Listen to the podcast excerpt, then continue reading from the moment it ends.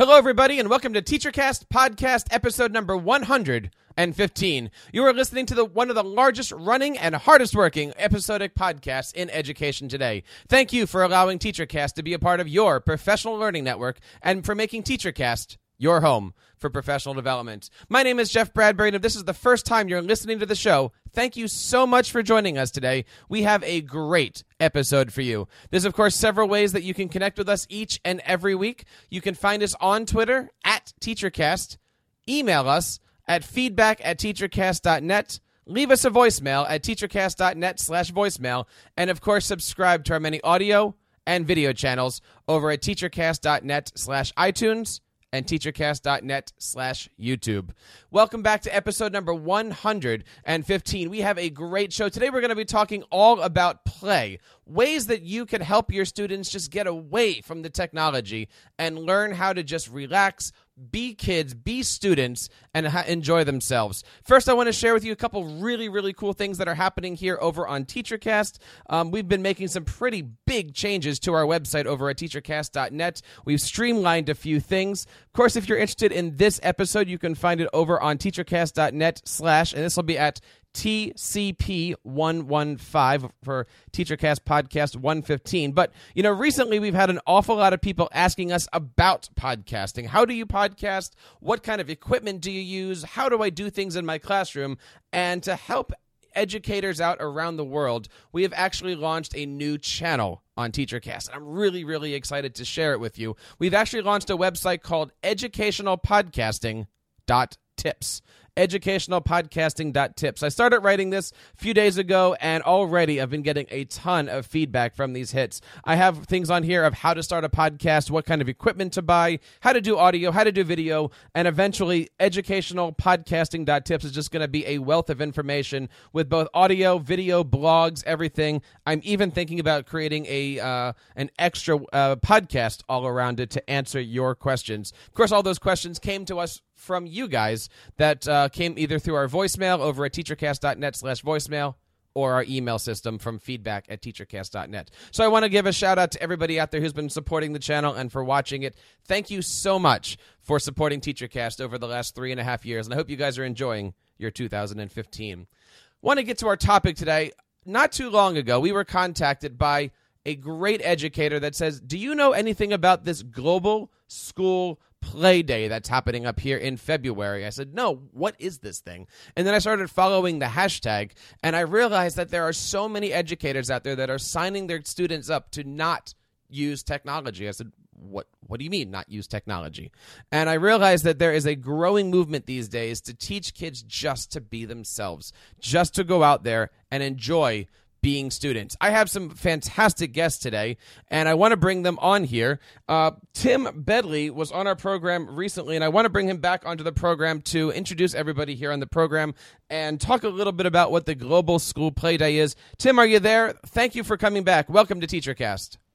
Thanks. Thanks for having me on. Uh, again, I'm Tim Bedley. I teach fifth grade in Lake Elsinore, California which is in Southern California, and I've got an incredible team of educators that have joined me in uh, setting up the very first annual Global School Play Day. I'm going to let them introduce themselves. Misty, how are you today? I'm doing well, thank you. Tell us a little I'm, bit about yourself. I teach sixth grade in Bakersfield, California. Excellent. And and how are your kids doing this year? They're doing very well. 31 students, and we just started one-to-one program. Nice. One-to-one with what type of devices? Acer laptops. Nice. And how are you finding those?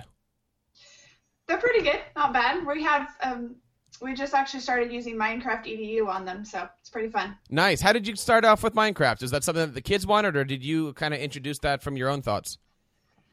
Uh, I found out about it from Kern CUE, uh, the CUE conference, but my kids are really into Minecraft, so they Nice. kind of thought of it and then raised the money, and so now we we have it. And what is the difference between regular Minecraft and Minecraft EDU?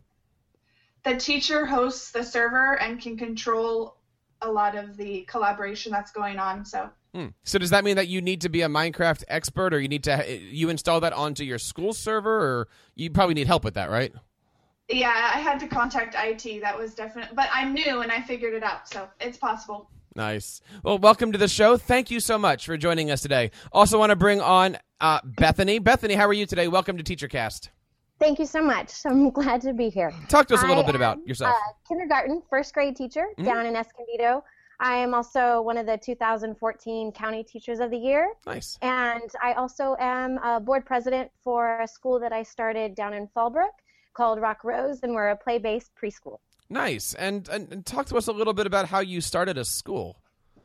I um when I had my son, he was about six months old. I started researching play-based preschools, and there weren't any in my area. So I got together a group and we created a nonprofit, and it's now been up and running for eight years. And yeah, it's going really well. Fantastic. That is really really cool. Congratulations on that. Thank you very much. That's my uh my volunteer job because my paid job is the K1 down in Escondido. Very very cool. Want to bring onto the show for the first time Mr. Eric Saibel. Eric, how are you today? I'm doing great, doing great. It's uh, really excited to be here and awesome to uh, be hanging out with this this terrific team that uh, really came together a really short time ago. Now you Um, you teach middle school. What do you do in middle school exactly? I'm an assistant principal in middle school, um, formerly high school Spanish teacher for about 10 years, and then six and a half years as a high school assistant principal. And as my first year in middle school, I told myself that uh, you know I wanted to you know expand my horizons and work with younger kids. So it's been really magical. Nice. Very, very nice. Welcome to the show. And last but not least, I want to bring on Big Ron. How are you today, Oliver? I'm doing well, doing very well. Glad to be here. Tell us a little bit about yourself. I am a uh, I've been a middle school and high school teacher for the past 12 years, and I actually this year, uh, you know, I've been trying to implement change as much as possible, and this year ended up taking a year of sabbatical uh, to just took a year off to go implement and inspire change. So I've been speaking, writing, that type of stuff uh, towards education.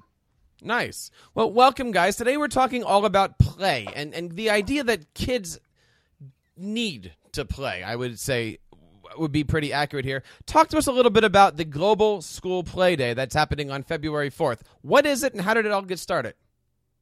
Well, back in uh, on my Christmas break, I heard a TEDx talk by Peter Gray, and he is a scientist and an expert on the idea of unstructured play. Uh, he he writes for Psychology Today, so he's a, a very well-known expert. And I was inspired by watching what he said and realized I was, in a sense, convicted of my own lack of encouraging play with my own students and in fact my own personal children uh, i've got some older kids that when they grew up in the neighborhood they're adults now but when they were in this neighborhood they were playing on the street all the time with the other kids. They'd be out there at 10 o'clock at night playing kick the can. They'd be starting you know games with each other and basketball in the backyard shooting videos of each other doing weird things. And i remember when i was a kid just going out and digging and making a garden and you know starting little clubs with each other and just playing and having things that we did that i initiated that were not adult directed that were not micromanaged by adults and how much that benefited me and how much it benefited my kids. And then i looked at my son who's younger and i thought he doesn't have that anymore. There's no kids on my street that are playing. And uh, it's like a ghost town. I run in the neighborhood everywhere i go around here in this these tract homes around by my house. There's no kids outside playing at all.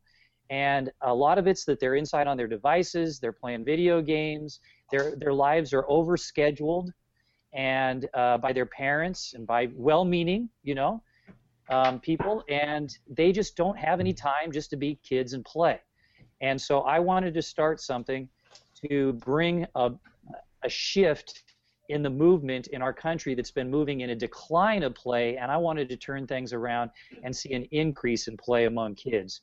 So I contacted my brother Scott. I got to say a good word for him. He wasn't able to be on the show today. He's, uh, I think he said he was playing today. I'm not sure, but um, so he couldn't be here today. But uh, he just was all on board and has been passionate about the movement, getting it the word out to just tons of people, as well as all these people that you see here uh, that are on the show with us today, and Brent Coley, who could not be with us as well. He's an administrator.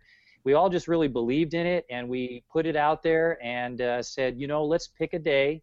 We picked February the 4th, and actually, it's going to be the first Wednesday of each uh, February because that's you know it's going to change and we don't want it to end up on a Saturday or Sunday. And so the first Wednesday of February each year is going to be Global School Play Day, where schools basically just shut down their normal MO and say, kids, it's time to be kids again. Let's just play for a day. Mm-hmm. And the idea is not let's play all the time at school, thinking that that's the way school should be for elementary age kids or middle school or high school, but it's to send a clear message to the community and to the world at large that play is a valuable use of a kid's time. And so we want to start those conversations by ha- starting this movement and starting this event called Global School Play Day. So, Tim, it seems like this concept of students and playing is something that as you said, is lacking. I mean, I remember as a kid, we always used to hang out together. There was a bunch of us on the streets. We were playing football and hockey and you name it. And now I live in a neighborhood where that just doesn't happen. And there are a lot of kids around. Um, why do you think this trend of let's go outside and just roughhouse and have fun and ride bikes, why are we seeing this go away? Well, let me just address that quickly, and then I want to hear from the other members because they've got a lot of great ideas too. But a, a part of it is that parents are afraid of things. Uh, they they see on TV, you know, people getting abducted and all this, and so they think, and I don't think it's accurate that there is has been an increase in crime related to kids, and so they they don't want their kids to go out there and do that kind of stuff. Uh, secondly, of course, is the all the technology that's involved in the kids' lives, and thirdly, it's the overscheduling, all the homework that the kids are assigned, and the adults basically taking charge of kids' lives and, and micromanaging and telling them what to do all the time. But by telling the kids to play, isn't that also taking control of their lives? I'm going to let somebody else talk. Um, you know, I'll chip in real quick, and I think that um, that selfishly, and, and, certainly from an administrative perspective, uh, you know, I look at play and and uh, the the dynamic of play as something that's uh, uh, just terrific teaching methodology. And I think that um, one thing we've talked about as a team is how over time um, somehow play and, and, Dr. Peter Gray talks about this too that somehow play has been um, uh, you know associated with the opposite of work and, and the opposite of serious endeavor and I get a chance to see kids at play before school recess during lunch, and I see them hard at work. I see them running miles every day. Um, I see them creating games that have never ever been played before in human history. Um, I see them uh, engaged, uh, communicating, um, being uh, adaptive to, you know, different uh, situations, um, different challenges and you know, and also too, I think that um, you know, in my role as uh, you know facilitator of uh, adult professional development, that there's a huge role that uh, play has for all of us uh, in our continued enjoyment um, of each other as colleagues. Uh, you know, basically, you know, education needs to take a step back and stop taking itself so seriously. You know, and we need to reassert the basic humanity that that brings us together um, every day. And um, you know, a couple of the uh, of the teammates have said it really well, um, including Big Ron uh, in some of his video appearances. Um, uh, he's our he's kind of our, uh, our our first man off the bench, if you will. And he said that hey, you know, we got 180 days of the school year. Really, can we uh, do we can we give ourselves permission to dedicate one day a year to reassert the importance of, of play as uh, the best learning tool there is. Well, let me bring on uh, Big Ron here. Ron, let me ask you, Oliver. Um, mm-hmm. We talk a lot about creating amazing lesson plans using technology and iPads and Chromebooks, and the idea that students can now go out on a scavenger hunt and they can make you know movie trailers and do all these things. Are you saying that there's still a value to actually connecting with another human being face to face without having to put it on Instagram and Snapchat? I, I do. I definitely do. And to tell you the truth, I'm a big, you know, proponent of, of technology. I love technology.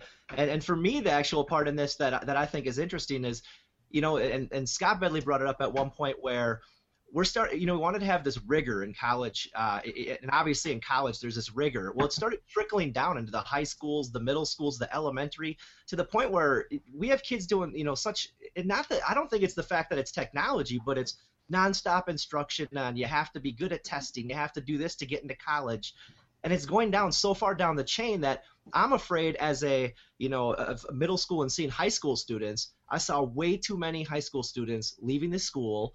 And you know they might have gotten a 34 on an ACT or they could have gotten a 4.0 grade point average but they're not leaving with the communication skills the social skills the the passion the creativity. They're not leaving with those things because they're not part of that structured schedule of school.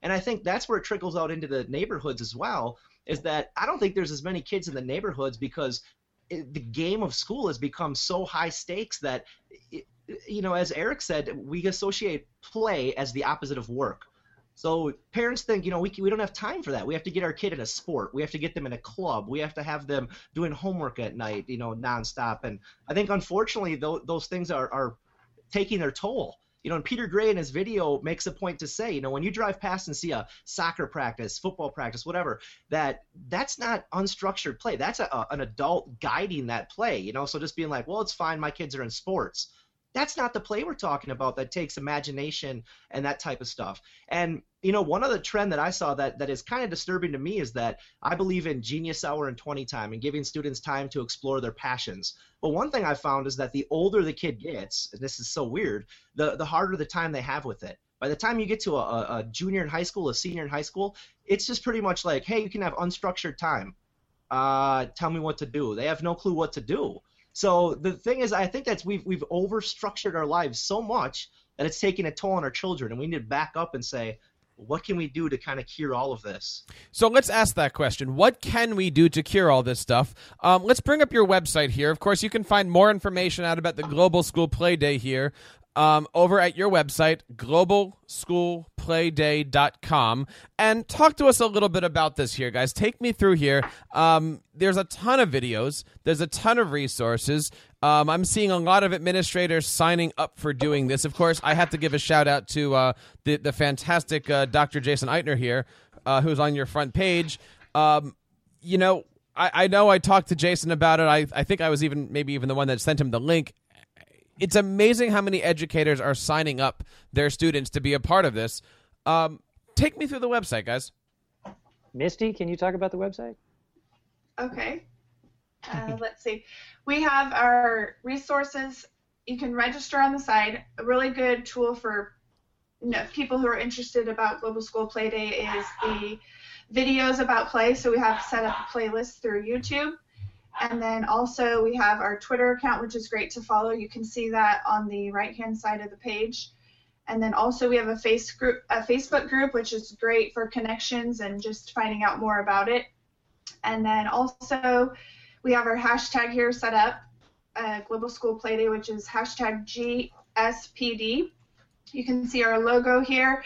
And then really to set up and how does this work and how are you going to plan your day is the first thing that you're going to see. So especially for teachers and administration, they're going to want to take a look at some of the guidelines, what we've established as far as what do we see Global School Play Day as, and kind of some questions that they may have. You can look there for some of the answers. You certainly you certainly have a lot of resources here. I'm, I'm, you know looking here at your at your Facebook page. There's a lot of great things here for teachers to connect to each other. Uh, let me pull up here. This is fantastic because teachers all over the place are digging Pinterest, but all the resources that are here are absolutely fantastic and phenomenal. You guys have certainly put together an awful lot here. Um, to help out educators learn how to teach their kids how to play. Um, I got to say that's a great thing, and I got to say as an educator, that's scary that teachers don't know how to help their kids play. Is that something that worries you guys, or is that really one of the big genesis for creating a project like this?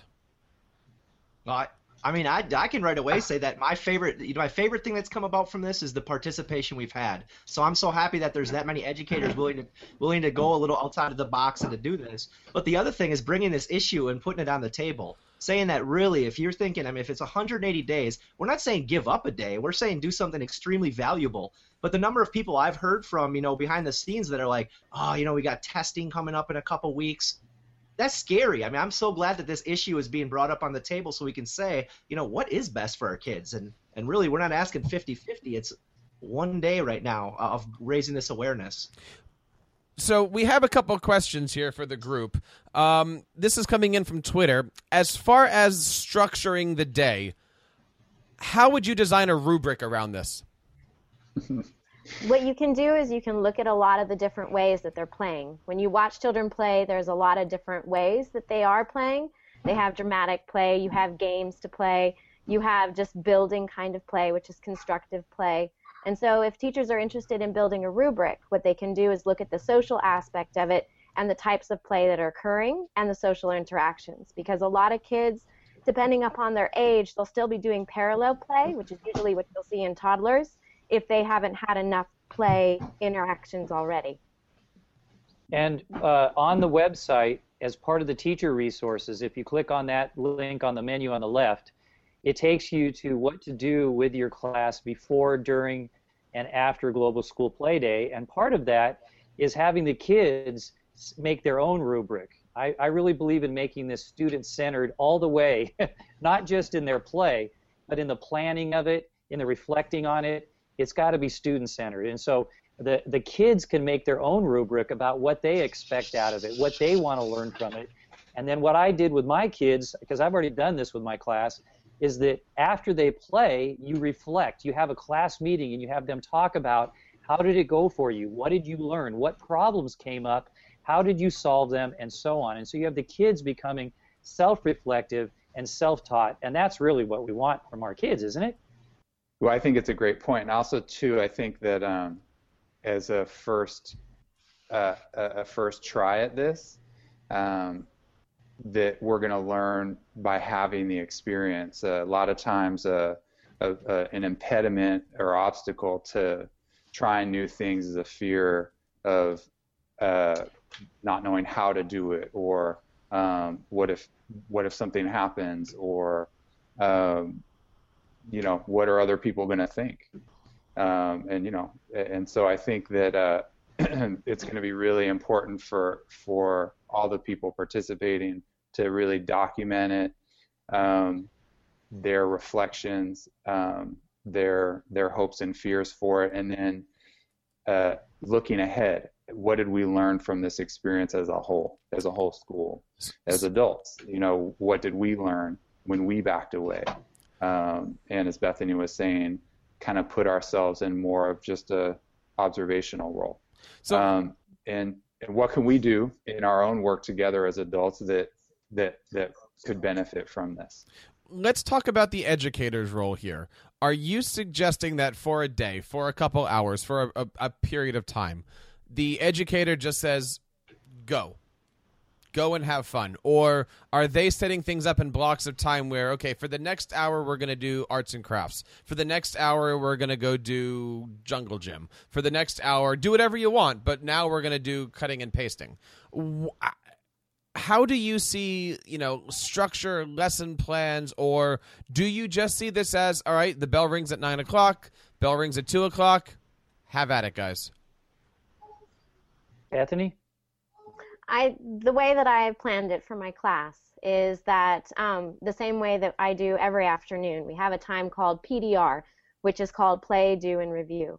And so at the end of every day, we have about 30 minutes, and the children have different options to choose from in the room. So I'm not telling them that they have to go do a puppet play, that they have to go and build with Legos, but those things and options are there. And the kids do a very good job at choosing what they're interested in playing.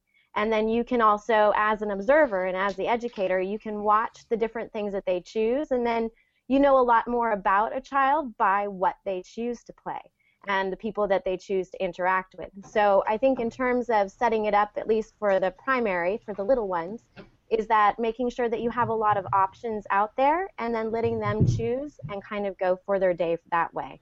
And what do you do if a, if a student who is a good student just wants to sit in the corner and read a good book. That's their kind of play. And so reading is still a type of play for some kids. Sometimes it's an outlet. But then you look at the way that they, what they might be trying to escape from. Are they trying to escape from the actual social interaction with other kids? If that is something, then it's another issue that you can approach on another day and encourage them to play with one other kid. Because you'll always have your introverts and you'll have your extroverts. And so you'll have the kids that will just want to play with one other child, where you also have the children who will engage half of the class in a game of, you know, mm-hmm. let's go, let's make a roller coaster or a truck. And so you will have all different kinds of learners in the classroom. And so making sure that you have options for all of them in their play is very essential. Now you just said options for all the kids and you know I'm reminded here a lot of the kid that isn't the I'm going to go outside and dig in the dirt. The kid that's not the let's go play hopscotch uh, if people still do that. But the kid that his his favorite thing to do in the world is go build Minecraft or is go build a video game or is you know all those things that we say technology is great for. What do you do for those kids that are just like but I really do just enjoy spending time by myself or with two people and my idea of play is not playing Pokemon but is building you name it. Right the main thing that I often bring up to parents about like why I don't use technology in my classroom is that I have friends who've applied for MIT and who work up at Google and the people who are applying to MIT, they depending on what of course area they're going into, but in terms of engineering, a lot of their application processes um, they're given an erector set and they're told to build something that needs to be three dimensional that's not on technology because they want to see that somebody can actually build something with their hands, not just on a computer screen. Also, in terms of Google, I know that some of the times that they do, or Microsoft, they um, do an interview and they actually make the person do charts and not do a, a, keynote presentation or a PowerPoint. They actually want to see that they can do a paper and pencil kind of application. So even large businesses are moving away from using technology 100% they need to make sure that people have that social interaction and can use their hands and write words, not just type them. And so there will be kids who will love Minecraft and who will love to build SimCity and be able to do all of that, but oftentimes they just don't know any other option because they were never introduced on how to play a video game. It's much easier to plunk your kid down in front of the computer and go, here, let's learn how to play Minecraft then actually sit down and say, okay, let me teach you how to play checkers. Let me teach you how to play a card game and that social interaction that goes with there. So oftentimes in all the children that I've interacted with, when they choose videos, it's because that's all they know. And so once you actually show them that one-to-one interaction for the introverts, it actually helps them break out of their shell. I love the way you put that. It, really does seem like the Global School Play Day is really about the art of teaching kids how to just get out and breathe fresh air which is yeah. I think something that every kid needs to do. Um, guys, be, again, globalschoolplayday.com is the website. It's happening this year, February 4th, 2015. The hashtag here is GSPD, which I believe if you guys want to break into Antarctica, that's going to stand for Global School Penguin Day, right? That way we can right. get the full continent continental experience here. Um, you read our minds. I'm very, very good at that. Um, thank you guys so much for coming on the show. Uh, let's talk a little bit about where we can get a hold of you. Let's start with uh, Misty. Where can we find more information about the great work? And please share your Twitter address. Okay, my Twitter handle is at Misty Norman 12, and I also have a Facebook page, Misty Norman Higgins, and my blog spot is IB Misty so that's it. Excellent. Bethany, where can we find more information about the great stuff happening in your neck of the woods? Well, I usually post through Twitter through my preschool, which is Rock Rose School One, and then um, via my Facebook through Rock Rose School as well. Excellent. Eric, where can we find out more about the great stuff happening in Northern California? My Twitter handle is uh, EC Saibel, S A I B E L. Uh, I work at uh, Hall Middle School, and our school handle is at Hall Middle. And my personal blog is principlesintraining.wordpress.com. That's a mouthful. Oliver, where can we find more information about the great stuff happening with you? Uh, my Twitter handle is at, and then it's S C H I N K 1 0, so at Schink 10. And like I said, it's, it became a moral imperative for me to take this year off, so I'm not teaching this year. I'm really trying to help empower any educators that are, you know, really trying to create change in education and make it more relevant. So uh, anybody who you know wants help with stuff and that, I'd love to. I did start a website which is assistedshift.com, uh, and just to kind of you know start posting resources and start shining a light on everything great that's happening in education. Tim, thank you so much for putting everything together. Uh, where can we find more information about you and that uh, you do a podcast, don't you, my friend? I do a podcast with the uh, great Scott Bedley, and uh, you can get a hold of him. I want to give him a plug too at Scott Teach, except there's only two T's in the middle of that. So S C O T T E A C H on the Twitters. Uh, you can get a hold of me at tbed63. That's T as in turkey, bed as in the first three letters of my last name or what you sleep in, and then 63 on the Twitters. And then I also have a website, uh, timbedley.com. Excellent.